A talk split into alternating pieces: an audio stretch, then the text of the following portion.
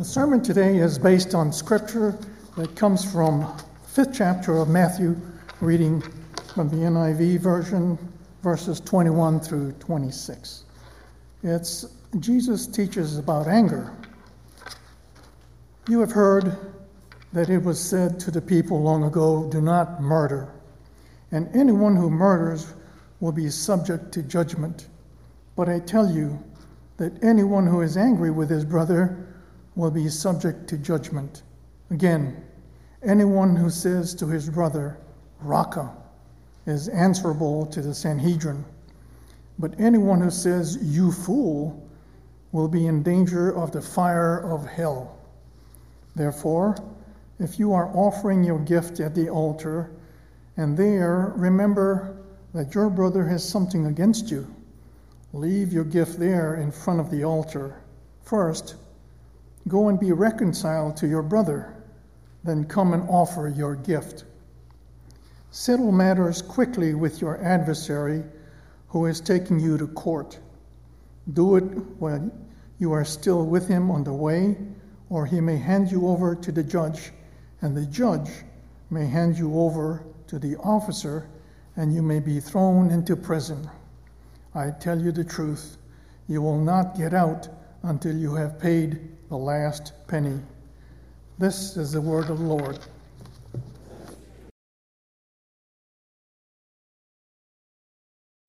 Move to stand to that. That's such a tranquil song and one of uh, maturity, which I think is important as we deal with uh, our subject this morning. Um, I had thought about sharing a funny story at the beginning of all this. You know, a lot of times preachers like to share uh, a funny story to offset the gravity of the subject matter that they are dealing with.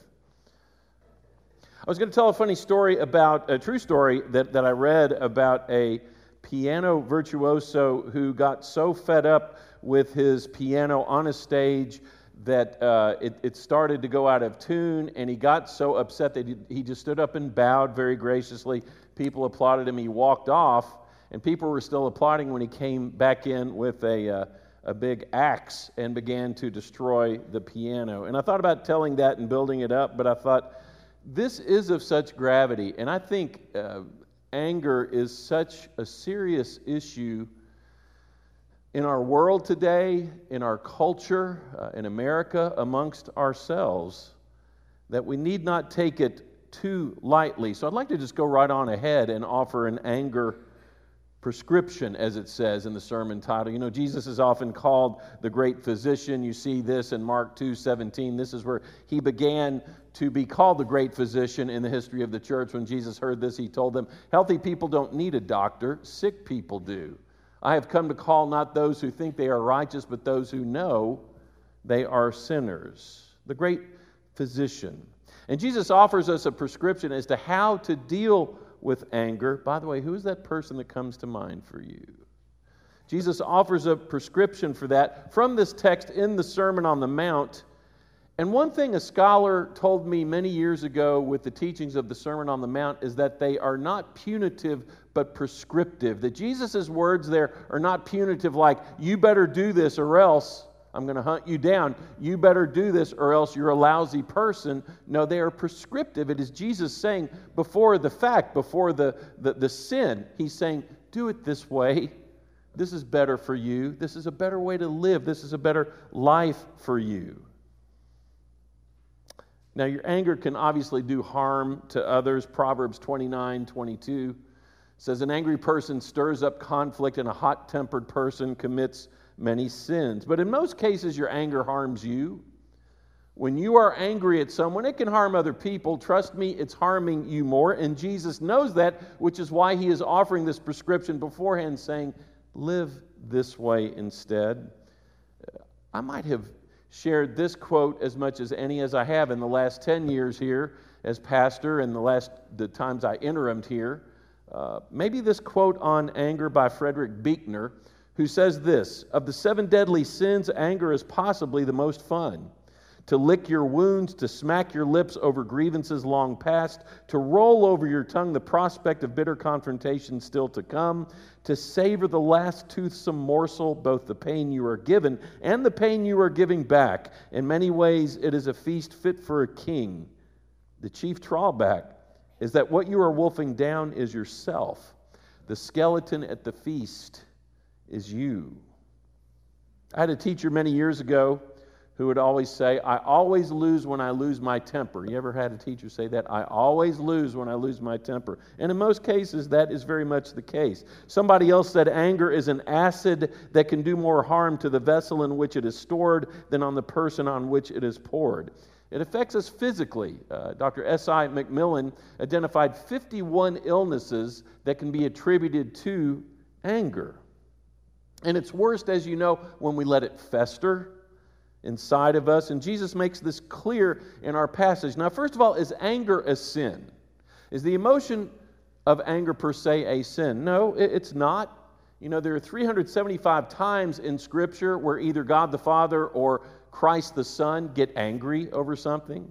And it's anger for good reason, and it's righteous anger. So, anger in and of itself is not always bad. God is perfect, but God gets mad sometimes. The Bible doesn't condemn the emotion of anger, but the mishandling of it. The mishandling of it, especially when you hold a grudge and you let it fester. Which brings us to our scripture reading. What I'd love for you to do, first of all, is, is pull out your order of worship again when you got to the scripture reading under the cool name of Jim Asobi there. I just want to look at the first two verses there, half of the verse 22. It says, You have heard that it was said to the people long ago, You shall not murder, and anyone who murders will be subject to judgment. But I tell you that anyone who is angry with a brother or sister will be subject to judgment. Now, I want you to look at where it says, anyone who is angry. The word there is a present participle. Uh, it is also of the durative effect, is what grammarians say. It's a durative effect. What I'm saying is it connotes continuous action, ongoing action. Probably a better, more literal way of saying it is anyone who is continuously angry with someone, which I love the New English Bible, which isn't used a lot, but it's a wonderful translation. I like the way it is put there because I think it's more correct. But I tell you this anyone who nurses anger against his brother or sister, if I were to ask you if you ever nursed, you ever fed your anger and kind of enjoyed it? Come on, anybody, raise your, don't, don't raise your hand, but because it's all of us. Have you ever nursed your anger, taken care of it? Sort of enjoyed that, though, as Buechner says, really, you were wolfing down yourself. And the skeleton at the feast is you. Jesus is saying in a prescriptive way, as the great physician, don't do it that way. Someone has said anger can be like a rhino or a hedgehog. I never heard this, but rhinos are aggressive, and when they're attacked, they charge, you know, uh, leading with their horns. But other people are like hedgehogs. They're more passive. When they're attacked, they withdraw, they curl up into a ball, but they put out their prickly quills. And while hedgehog behavior is more socially acceptable, probably, it's just another form of hurtful controlling behavior. It can, it can kind of degenerate into passive aggressive behavior and that kind of thing, but it still works to destroy that person who's thinking they're controlling other people. Well, both rhino and hedgehog anger are harmful and need to be overcome. So let's just offer three prescriptions now from the great physician and his great book about how we deal with anger. And I want to just zero in on three guiding terms the count, the core and the cup. The count, the core, and the cup. Let's look at the count first of all. I don't know if Gil Franks is here, but Gil, are you here? Gil has that marvelous ministry called Lifelink. And I think we talked about this a number of weeks ago that Gil, as he's talking to these inmates in the prisons, those who are about to get out, those who have gotten out, he always has this rule with them to always, whenever they are attacked in some way, uh, verbally by other people or attacked, not physically, you need to deal with it then, but in other ways where you're just angry all of a sudden, Gil tells them count to six. And he says, so many of them will come up to him afterwards and say, You know, if I had counted to six, I wouldn't be in prison right now. This wouldn't have even happened. I wouldn't have been a terrible perpetrator. So he says, Count to six to inmates in prison. Thomas Jeff- Jefferson said, If you are angry, count to 10. If you are very angry, count to 100. It's a good, good way to go. You got to let it cool. Uh, let me just say, don't immediately respond to that text, to that post, to that email let it cool. You know, don't let yourself get away in directions you don't need to go. I like Proverbs 15:1 says a gentle answer deflects anger, but harsh words makes tempers flare. Talking quieter when you're angry can cool it down. It's not denial, it's you're angry, but you know, calm down, talk more quietly.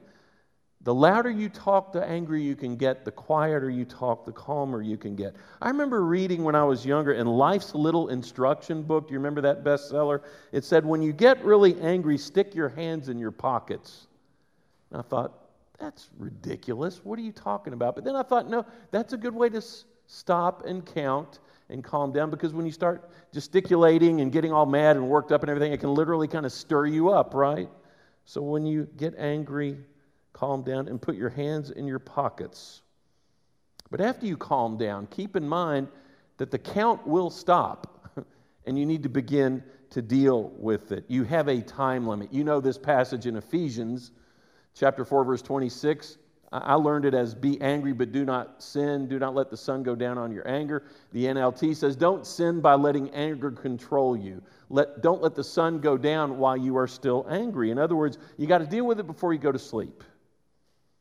The Bible gives you a time limit. After you count a bit to cool down.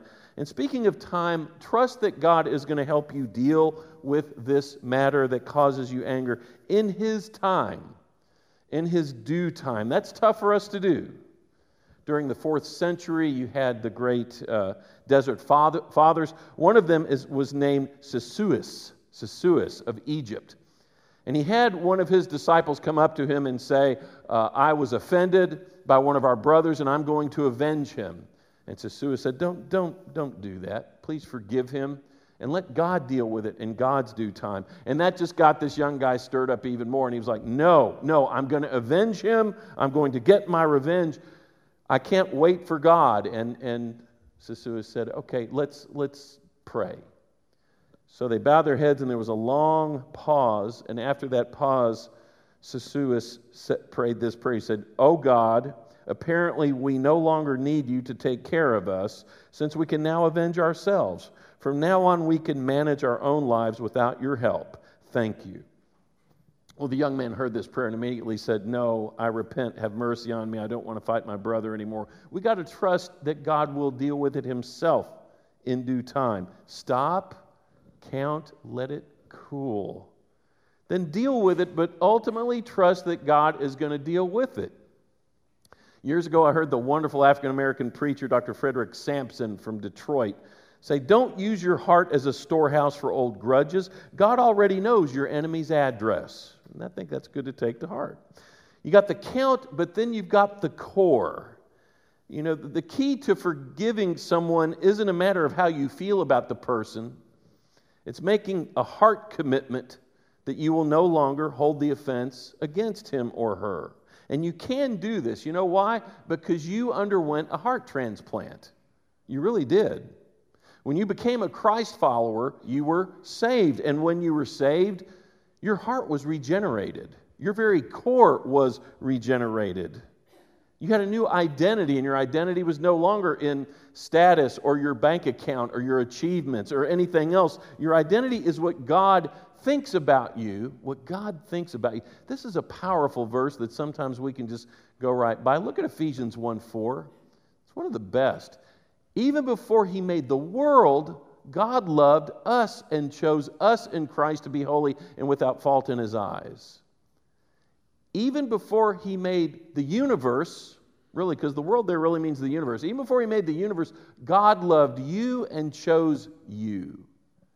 And planned it out that Christ would be able to present you holy, not because of you, but because of Christ himself. Loved you that much That's just astounding. That's your new identity.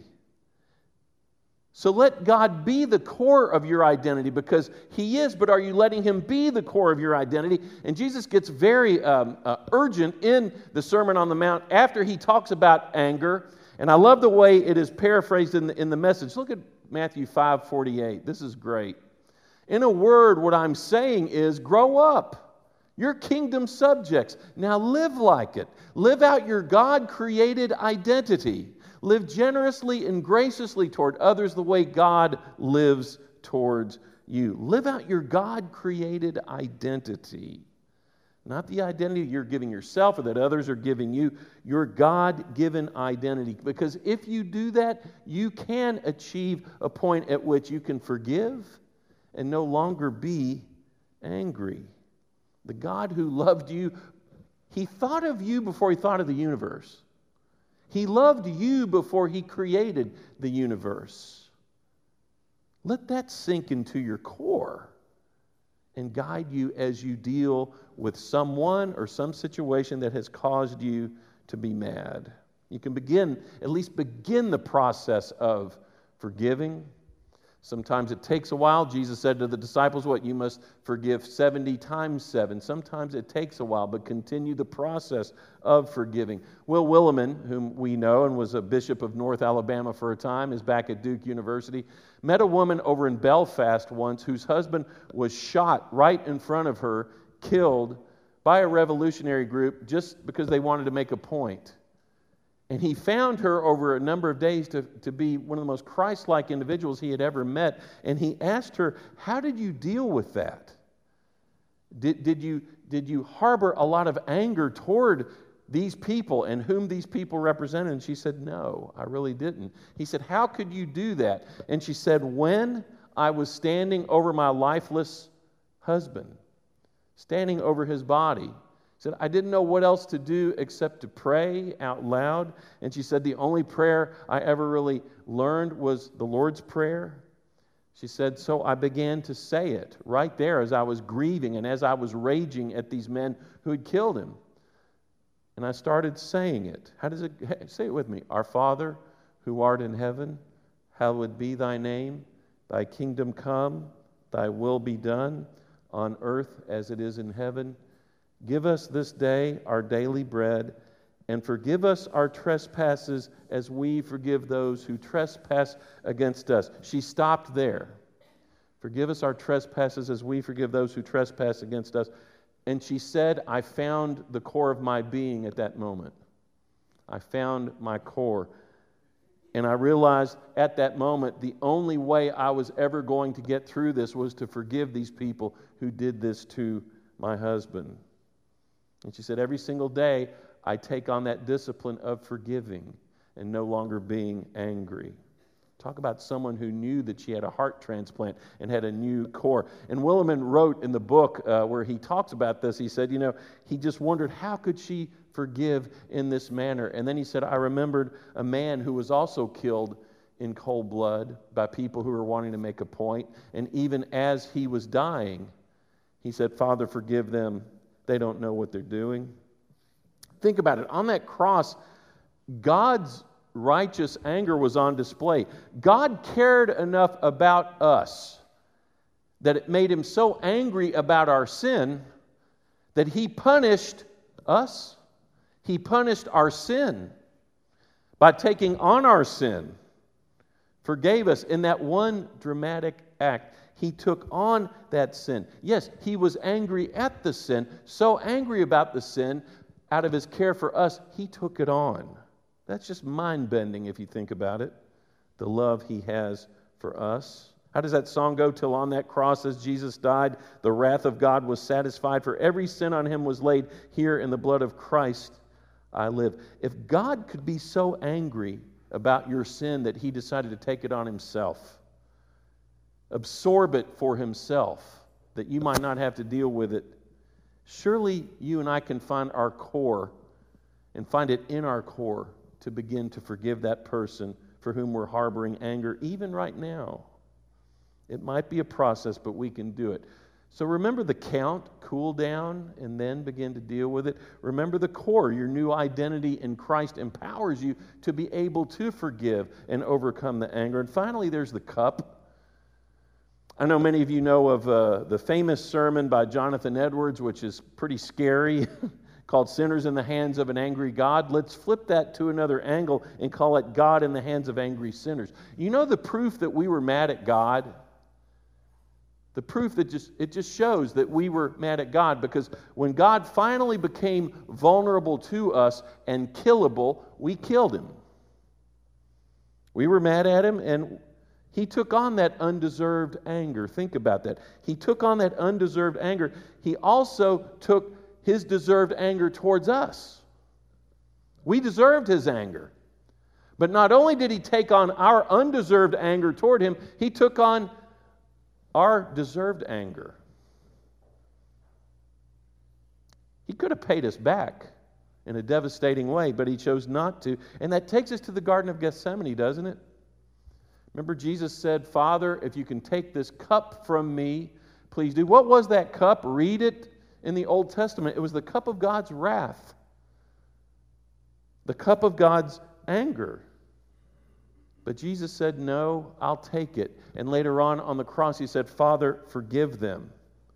He took on our disordered rage at infinite cost to himself, took on our dysfunctional madness. And so we can say, Yeah, I've been wronged. I've been wronged and I'm angry, but you know what? I wronged God. But at infinite cost, he responded to my anger with unconditional gentleness and love, received our anger and withheld his own, and took all of that to the cross. How important to God is our managing anger? Let's look at one more verse, Proverbs 16:32. Better to be patient than powerful. How many people in the world would actually agree with that? They need to. Better to be patient than powerful, better to have self control than to conquer an entire city. We have the power to conquer our anger if we count live out our core identity in Christ, the Christ who took that cup, drank, if you will, the cup of wrath on our behalf.